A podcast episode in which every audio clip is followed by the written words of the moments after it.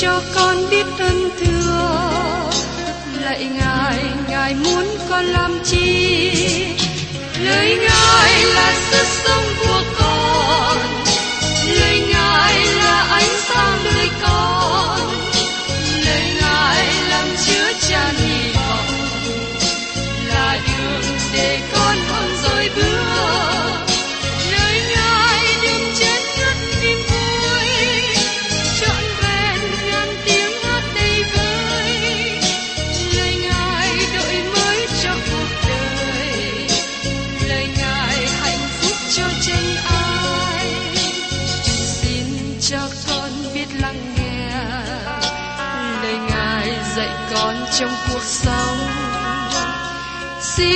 cho con biết lắng nghe.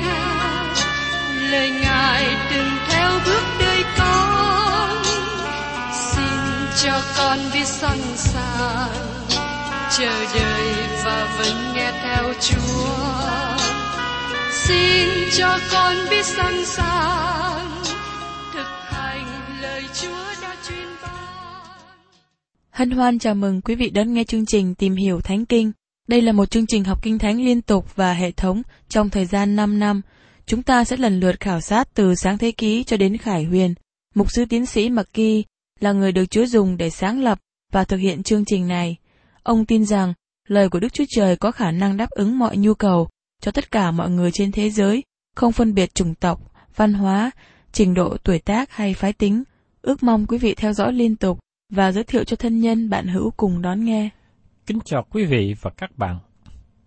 Hôm nay, tôi cùng với các bạn để tìm hiểu tiếp về thư tín Colosse. Chúng ta nói về thân vị của Đấng Christ trong khi tìm hiểu và học hỏi về sách Nhã Ca. Và trong thư Colosse này, chúng ta đi gần hơn với đề tài đó và học biết về thần học liên hệ đến Ngài. Đây là một phần rất cao, rất lớn trong thư tín Colosse. Đề tài tại đây nói về thân vị của Đấng Christ. Chúng ta không thể nói nhiều về Ngài. Và khi còn ở trong thế gian này, chúng ta không biết nhiều về sự trọn vẹn của Ngài, không hề biết nhiều về sự kỳ diệu, vinh hiển của Ngài. Trong phân đoạn này cho chúng ta câu trả lời với những người từ chối thần tánh của Chúa Giêsu Christ. Khi hiểu được những câu này, chúng ta thật sự nhận thấy được sự kỳ diệu của Chúa Giêsu như thế nào. Phaolô đang cố gắng để đặc biệt trả lời cho nhóm người tà giáo cổ nhất trong hội thánh đầu tiên, đó là nhóm trí tuệ phái. Một nhóm tà giáo khác là Arian.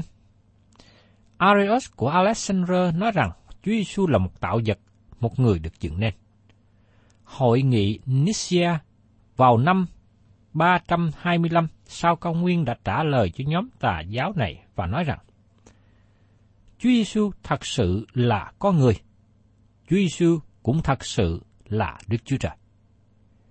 Sau đó, trong lịch sử của hội thánh, Sosinus cũng tuyên truyền sai lệch về Chúa Giêsu không phải là Đức Chúa Trời, và con người không cần một đấng cứu thế để được cứu chuộc khỏi tội lỗi. Ông ta dạy rằng, con người không có hoàn toàn hư hỏng. Ngày nay, nó cũng là nền tảng cho một số nhóm tà giáo khác, bao gồm chứng nhân Jehovah. Có chính dấu hiệu xác chứng về Đấng Christ mà chúng ta thấy Chúa Giêsu khác biệt hơn bất cứ mọi người nào khác từng sống trên thế gian này. Xin mời các bạn cùng xem ở trong sách Colosse đoạn 1 câu 15. Ấy chính Ngài là hình ảnh của Đức Chúa Trời không thấy được, là đấng sanh ra đầu hết mọi vật dựng nên. Đặc điểm thứ nhất mà chúng ta lưu ý rằng, Chúa Giêsu là hình ảnh của Đức Chúa Trời không thấy được. Làm cách nào Chúa Giêsu là hình ảnh của Đức Chúa Trời không thấy được? Các bạn không thể nào chụp hình hay quả hình một người không thấy được. Làm cách nào mà Chúa Giêsu trở nên được như thế? Sứ đồ Giăng đã nói rõ trong phần đầu của sách Tinh lành. Sách Giăng, đoạn 1, câu 1. Ban đầu có ngôi lời, ngôi lời ở cùng Đức Chúa Trời, và ngôi lời là Đức Chúa Trời. Đấng Christ không có sự bắt đầu. Sau đó chăng nói tiếp ở trong sách răng đoạn 1 câu 14.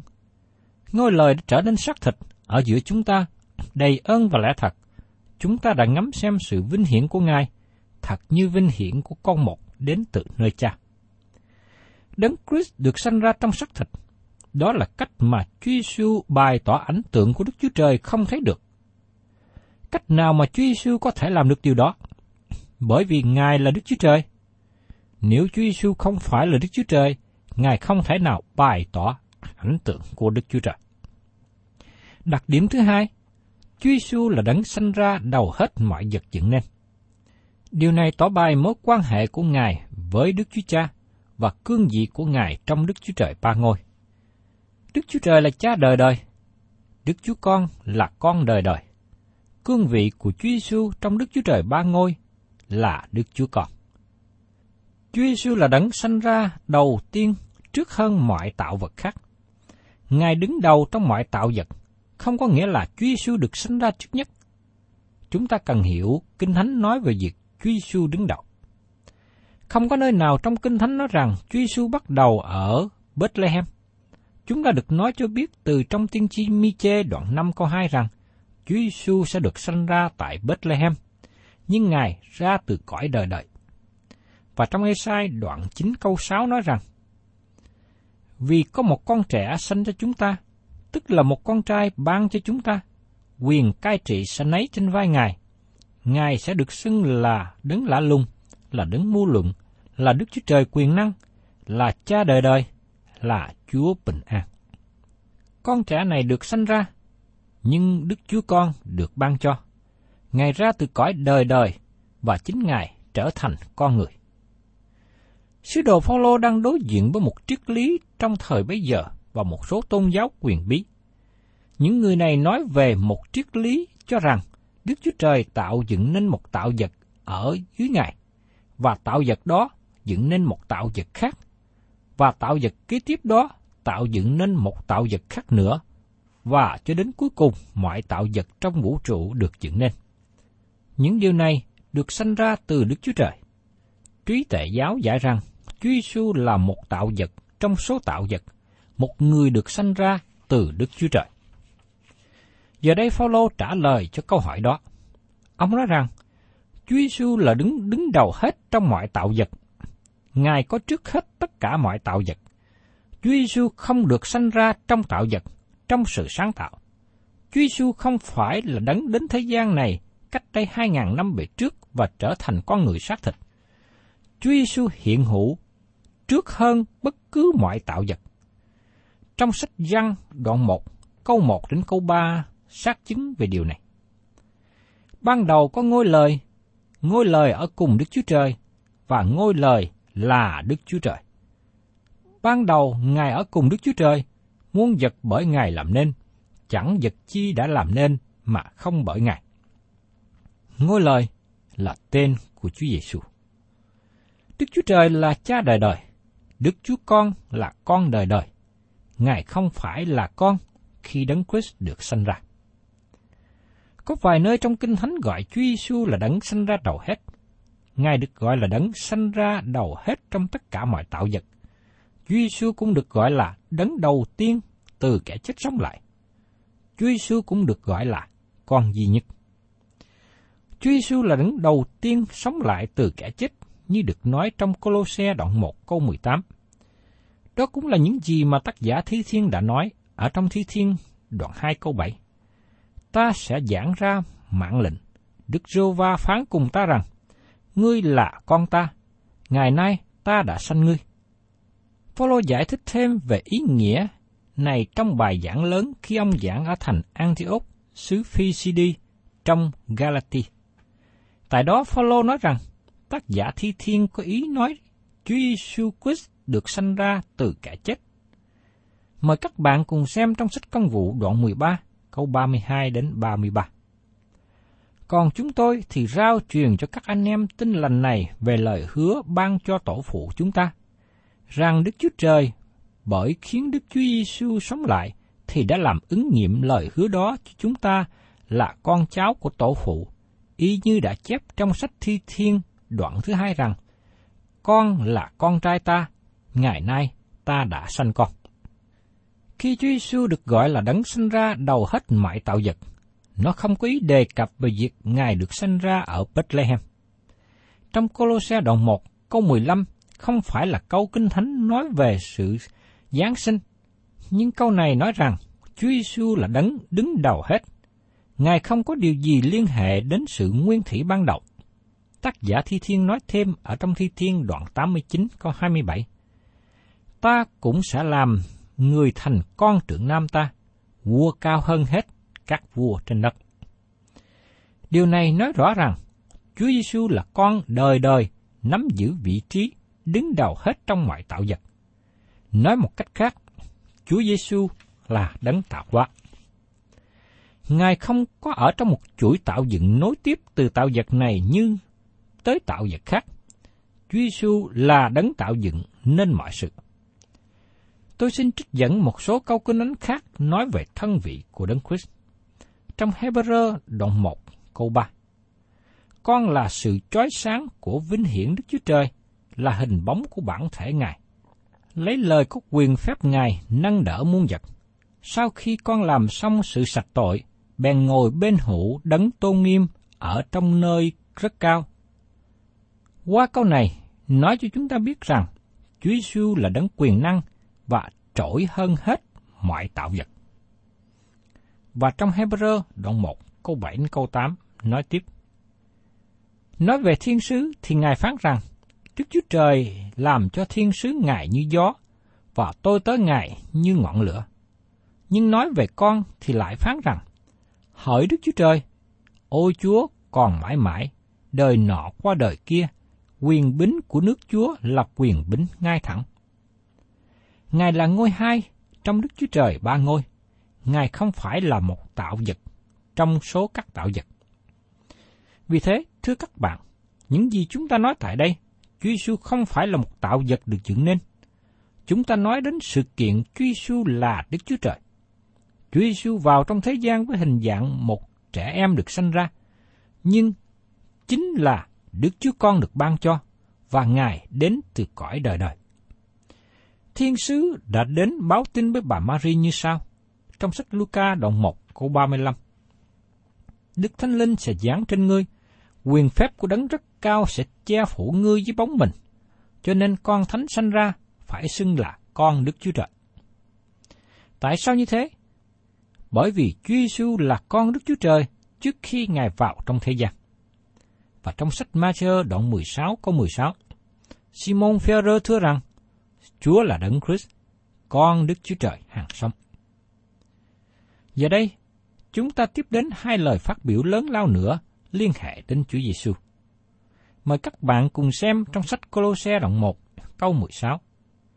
Vì muôn vật đã được dựng nên trong Ngài, bất luận trên trời, dưới đất, vật thấy được, vật không thấy được, hoặc ngôi vua, hoặc quyền cai trị, hoặc chấp chánh, hoặc cầm quyền, đều là bởi Ngài và vì Ngài mà được dựng nên cả. Đặc điểm thứ ba nói rằng, vì muôn vật đã được dựng nên trong Ngài, tức là trong Chúa Giêsu. Mọi tạo vật được dựng nên bởi Chúa Giêsu. Điều này nói rõ rằng Chúa Giêsu là đấng tạo hóa. Với lời nói cho rằng Chúa Giêsu là đấng đầu hết mọi tạo vật, không có nghĩa rằng Ngài được dựng lên, nhưng nói rằng Chúa Giêsu là đấng dựng nên. Có hai loại tạo vật, vật thấy được và vật không thấy được. Tại đây thật là đáng chú ý rằng Phaolô đề cập về hai thứ bậc khác nhau trong những người cầm quyền thuộc linh, hoặc ngôi vua, hoặc quyền cai trị, hoặc chấp chánh, hoặc cầm quyền. Có nhiều cấp bậc khá là thứ bậc khác nhau trong các thiên sứ của Đức Chúa Trời. Trong Kinh Thánh nói cho chúng ta nhiều về sự khác nhau của các thiên sứ. Trong thơ Epheso, chúng ta chú ý về kẻ thù thuộc linh của chúng ta là ma quỷ. Satan cũng có những nhóm khác nhau chống lại hắn. Vì thế, có nhiều bậc khác nhau giữa dòng những kẻ thù nghịch thuộc linh của chúng ta. Đặc điểm thứ tư, tất cả mọi tạo vật được dựng là vì Chúa Giêsu. Thật là một điều tuyệt vời khi biết rằng mọi tạo vật được dựng nên bởi Chúa Giêsu vì Chúa Giêsu. Nếu các bạn đi ra ngoài trong tối nay và nhìn lên bầu trời, các bạn sẽ thấy rất nhiều ngôi sao. Khoảng 2.000 năm trước đây, các nhà thông thái đã nhìn lên bầu trời và thấy một ngôi sao đặc biệt. Nếu các bạn nhìn, sẽ không thấy ngôi sao đặc biệt đó. Các bạn chỉ thấy nhiều ngôi sao khác. Các bạn có bao giờ nghĩ tại sao mỗi ngôi sao ở vị trí đặc biệt của nó không? Mỗi ngôi sao ở một vị trí trên trời, bởi vì đó là nơi Chúa Giêsu muốn nó ở đó. Không những Chúa Giêsu tạo dựng nên muôn vật, nhưng muôn vật được tạo dựng vì Ngài. Có một lẽ thật tuyệt vời liên hệ đến điều này. Chúng ta được nói cho biết rằng chúng ta là kẻ kế tự của Đức Chúa Trời và đồng kế tự với Chúa Giêsu Christ. Chúng ta được Chúa ban cho dự phần cai quản của cải. Có thể chúng ta cai quản ngôi sao? Tôi không rõ chi tiết như thế nào. Tôi nghĩ rằng chúng ta có thể bận rộn trong cõi đời đời. Lúc đó chúng ta không còn ở dưới thế gian nữa, nhưng chúng ta được ban cho một cơ thể mới và ở trong Jerusalem mới. Chúng ta có thể di chuyển trong vũ trụ rộng lớn của Đức Chúa Trời. Tôi không biết rằng vũ trụ này sẽ rộng lớn bao nhiêu, nhưng Ngài giao nó cho chúng ta cai quản. Chúa đã tạo dựng ra nó từ nơi cái không có, và Chúa điều khiển nó theo ý muốn của Ngài. Bởi vì đây là vũ trụ của Ngài. Các bạn có thấy sự lạ lùng về mỗi cây có hình dạng lá khác nhau không? Bởi vì đó là cách mà Chúa muốn. Nó được tạo dựng bởi Chúa Giêsu và nó được tạo dựng vì Ngài. Chúng ta sẽ vào đó trong một ngày sắp đến. Có một gia sản đã chuẩn bị sẵn cho chúng ta. Tôi chưa hề sống như thế bao giờ. Tôi nghĩ rằng nó rất tuyệt diệu. Tôi tin chắc rằng mỗi người trong chúng ta sẽ trở nên lạ lùng khi ở trong Chúa, trong cõi đời đời. Các bạn và tôi đang sống trong những căn nhà tạm dưới đất. Phaolô gọi cơ thể chúng ta cũng giống như liều tạm. Trong Cô Tô thứ Nhi, đoạn 5 câu 1 vả, chúng ta biết rằng nếu nhà tạm của chúng ta ở dưới đất đổ nát, thì chúng ta lại có nhà đời đời tại trên trời, bởi Đức Chúa Trời, không phải bởi tay người làm ra. Nhà tạm của cơ thể này sẽ trở về bụi đất. Chúng ta sẽ rời khỏi căn liều tạm này. Phaolô cũng nói tiếp ở trong Cô Tô nhì đoạn 5 câu 8. Vậy tôi nói, chúng ta đầy lòng tin cậy, nếu lìa bỏ thân thể này, đặng ở cùng Chúa thì hơn. Các bạn có thể đang sống trong căn nhà trị giá hàng triệu, hàng tỷ bạc. Tôi xin thưa quý vị là quý vị đang sống trong những loại nhà dễ hư hoại. Tất cả chúng ta đều như thế. Nhưng có một ngày, cơ thể chúng ta sẽ được vinh hiển và chúng ta nhận được di sản của mình. Cơ thể chúng ta sẽ trở nên đời đời và chúng ta sẽ ở với Chúa đời đời. Đây là bối cảnh phía trước cho con cái Đức Chúa Trời. Tôi hướng về phía trước này. Mọi vật đều là bởi Ngài và vì Ngài mà được dựng nên cả. Và trong Colosse đoạn 1 câu 17, Ngài có trước muôn vật và muôn vật đứng vững trong Ngài. Giờ đây chúng ta để ý đến đặc điểm thứ năm. Chúa Giêsu có trước muôn vật. Sự đầy dẫy của Ngài ở trong đấng Christ trước khi nhập thể và đầy dẫy của Ngài ở với đấng Christ sau khi nhập thể. Trong Colosse đoạn 2 câu 9 nói thêm rằng, vì sự đầy dẫy của bản tánh Đức Chúa Trời thải điều ở trong đấng ấy như có hình. Chúng ta được tạo dựng một cách hoàn tất trong Ngài. Chúa Giêsu có trước muôn vật. Ngài là đấng Christ trước khi nhập thể. Đặc điểm thứ bảy, muôn vật đứng vững trong Chúa Giêsu. Chúa Giêsu cầm giữ mọi sự lại với nhau. Ngài gìn giữ sự sáng tạo, Ngài điều khiển nó cho đứng vững, Ngài nắm giữ mọi sự lại với nhau. Chúa Giêsu là đấng có quyền năng lớn mới có thể làm được việc đó. Lẽ thật này nhắc nhở chúng ta ở trong sách Hebrew đoạn 1 câu 3. Con là sự chói sáng của sự vinh hiển Đức Chúa Trời và hình bóng của bản thể Ngài, lấy lời nói của quyền phép nâng đỡ muôn vật. Sau khi con làm xong sự sạch tội, bèn ngồi bên hữu đấng tôn nghiêm ở trong nơi rất cao. Chúa Giêsu là đấng tuyệt vời. Ngài cũng là đấng đầy vinh hiển. Và trong Colosse đoạn 1 câu 18 nói tiếp, ấy cũng chính Ngài là đầu của thân thể, tức là đầu hội thánh. Ngài là ban đầu, sanh trước hết từ trong những kẻ chết, hầu cho trong mọi vật, Ngài đứng đầu hàng. Đặc điểm thứ bảy, ấy chính Ngài là đầu của thân thể, tức là đạo hội thánh. Tôi tin rằng đây là nền tảng căn bản của thư tín Colosse và nó cũng kết hiệp với thư tín Epheso và Philip. Trong Epheso, chúng ta có sự nhấn mạnh về sự kiện rằng hội thánh là thân thể đấng Christ trong thế gian này. Sự nhấn mạnh là ở trong thân thể. Trong thư Colosse, sự nhấn mạnh nói về đầu của thân thể, về thân vị của Chúa Giêsu Christ. Trong episode đoạn 1 câu 22 nói như sau: Ngài đã bắt muôn vật phục dưới chân đấng Christ và ban cho đấng Christ làm đầu hội thánh. Và cuối cùng, trong thư Philip, chúng ta thấy hội thánh với bàn chân bước đi trong thế gian. Chúng ta thấy từng trải của hội thánh. Chúng ta thấy kinh nghiệm của người tin nhận Chúa Giêsu và các thứ này có sự kết hiệp lại với nhau. Chúa Giêsu là ban đầu, sanh trước nhất từ trong kẻ chết. Các bạn có biết rằng chỉ có một người duy nhất sống lại từ kẻ chết với thân thể vinh hiển không?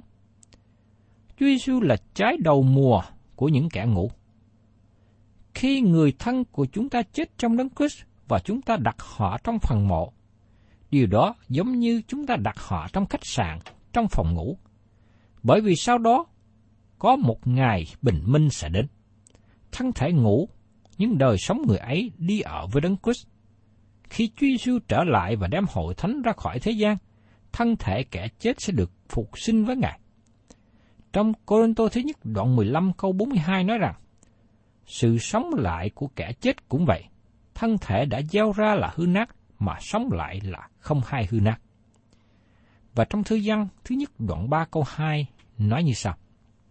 Hỏi kẻ rất yêu dấu, chính lúc bấy giờ chúng ta là con cái Đức Chúa Trời, còn về sự chúng ta sẽ ra thế nào thì điều đó chưa được bày tỏ. Chúng ta biết rằng khi Ngài hiện đến, chúng ta sẽ giống như Ngài và sẽ thấy Ngài như vốn có thật vậy. Đặc điểm thứ 8 Hầu cho trong mọi vật, Chúa Giêsu đứng đầu hàng. Các bạn không thể nghĩ đến bất cứ người nào tuyệt vời hơn điều này. Ý chỉ của Đấng Christ phải được tỏ bài trong tất cả mọi tạo vật của Đức Chúa Trời. Đó là ý muốn của Đức Chúa Trời. Mặc dù có sự đối nghịch của con người ở dưới thế gian này, Đức Chúa Trời vẫn phán rằng, Do vậy, ta đã lập vua ta trên Siôn là núi thánh ta. Trong sách Thi Thiên, đoạn 2 câu 6. Ngày nay Đức Chúa Trời vẫn luôn đi tới phía trước, tiến đến mục tiêu của Ngài một cách không lưỡng lự, không hòa hiệp, không sợ hãi.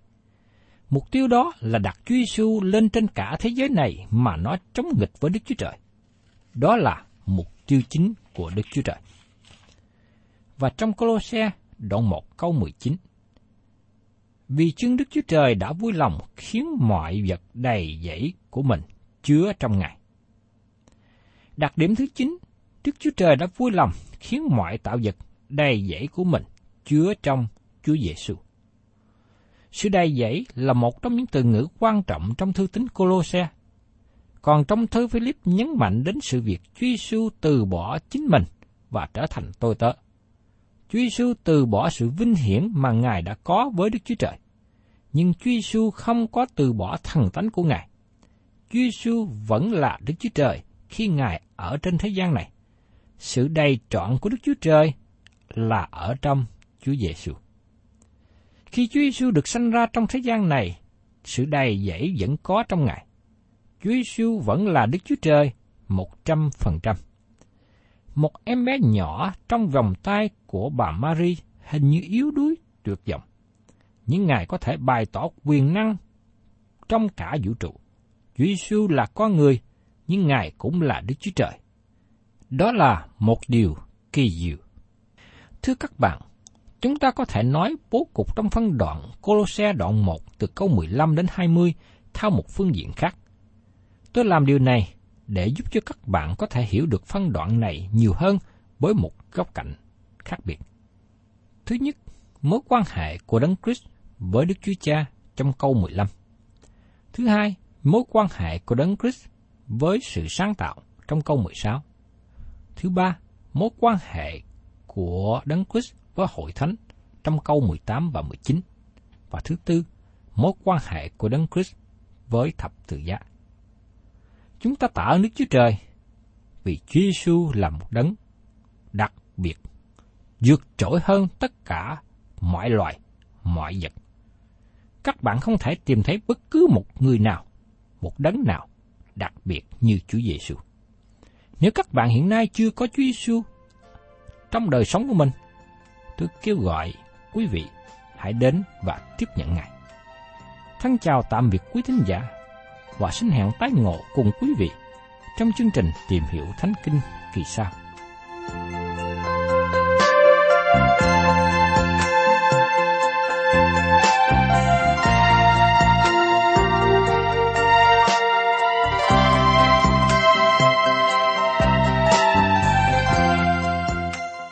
Cảm ơn quý vị đã đón nghe chương trình Tìm hiểu Thánh Kinh. Nếu quý vị muốn có loạt bài này, xin liên lạc với chúng tôi theo địa chỉ sẽ được đọc vào cuối chương trình. Kính chào quý thính giả.